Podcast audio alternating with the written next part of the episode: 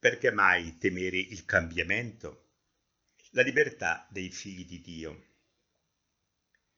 Il capitolo quindicesimo degli Atti degli Apostoli e la lettera dei Galati, San Paolo ai Galati, parlano di quei cristiani conservatori che volevano a ogni costo imporre la legge, credevano nella legge più che nell'amore e volevano che prima di farsi battezzare una persona avrebbe dovuto accettare la circoncisione e accettando la circoncisione, fare la circoncisione voleva dire praticamente accettare tutte le leggi, i precetti, i comandamenti dell'Antico Testamento. Persone conservatrici quindi, legate al passato, legate alla legge, legate al tu devi.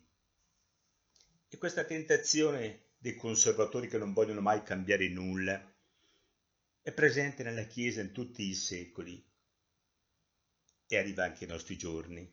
Ma grazie a Dio abbiamo anche avuto dei grandi santi che credono nell'amore, credendo nell'amore, credono nello Spirito Santo, che è novità assoluta e invita noi ad essere sempre nuovi. Ecco, fra i grandi santi mi piace ricordare John Henry Newman, teologo e filosofo inglese, che passò dall'anglicanesimo al cattolicesimo, era dotato di un grande spirito critico, era molto sapiente, fu eletto cardinale e scelse come motto del suo episcopato vivere e cambiare. E spiegava, spiegava alla gente il suo motto, vivere e cambiare e si arriva alla perfezione cambiando continuamente. Si cambia e poi si cambia ciò che è stato cambiato, perché Dio è novità assoluta. Dio e la Chiesa sono come la fontana del villaggio, diceva Papa Giovanni, anche lui un grande santo, Papa Giovanni XXIII. Dio e la Chiesa sono come la fontana del villaggio, non sono un museo di archeologia, Dio e Chiesa ci invitano alla novità. Non dobbiamo venerare delle ceneri, dobbiamo venerare, adorare, amare il Dio vivo. Certo, come capita a tutti i profeti, anche Newman è stato osteggiato dai conservatori, ha sopportato umiliazioni e persecuzioni. Mi piace quello che è scritto sulla sua tomba come epitafio. Dall'ombra dai simboli alla verità, dall'ombra dai simboli alla verità. E il Concilio Vaticano II ha valorizzato al massimo la verità difesa da Newman. E il Papa nel 2019 ha elevato agli onori degli altari Newman e con lui, fatto santo, e con lui all'altare è elevata la teologia del cambiamento.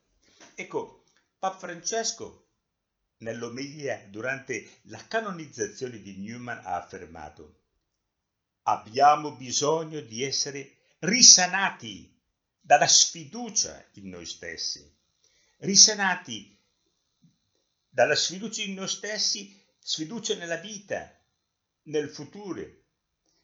Diceva il Papa, dobbiamo essere risanati da molte paure, dai vizi di cui siamo schiavi, da tante chiusure, dalle dipendenze, dipendenze dal gioco, dai soldi, dalla televisione, dal cellulare, dal giudizio degli altri, dipendenti dal giudizio degli altri.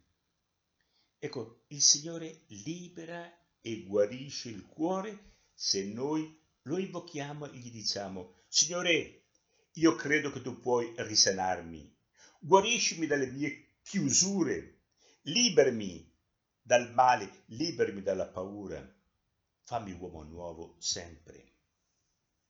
Ecco, ancora per invitarci a cambiare continuamente, Papa Francesco, in modo lapidario, dice ai sacerdoti, non siate ingessati, cioè non siate rigidi, soprattutto nelle celebrazioni liturgiche, novità, cercare novità, prendere l'occasione anche delle crisi per cambiare che i preti non siano ingessate e ai laici che cosa dice? E voi laici non siate più clericali dei preti. Ecco, molte volte purtroppo attorno ai preti ci sono dei laici molto conservatori, molto rigidi, che anziché aiutare il prete a cercare cose nuove, cose che parlino al cuore della gente, sono come una cortina fumogena che impedisce al prete di vedere la realtà e di cambiare. Ecco, per approfondire questo tema del cambiamento e il tema della morale, soprattutto la nuova morale di cui abbiamo bisogno, invito a leggere Bernard Herring, Bernard Herring, il libro fantastico, Liberi e fedeli in Cristo, liberi e fedeli in Cristo. L'idea di base è questa, passare dalla legge all'amore, passare dal monte Sinai al monte delle beatitudini, passare dall'odioso tu devi, la legge, tu devi, all'incoraggiante tu puoi. In sintesi, occorre credere nell'amore, e l'amore che ha lo Spirito Santo, credere nell'amore che scaccia la paura e apre vie nuove per un futuro migliore. L'amore che ci libera dalla legge e dal peccato, ci fa sentire figli nel figlio, la libertà dei figli di Dio. Liberi dalla legge, liberi per amare.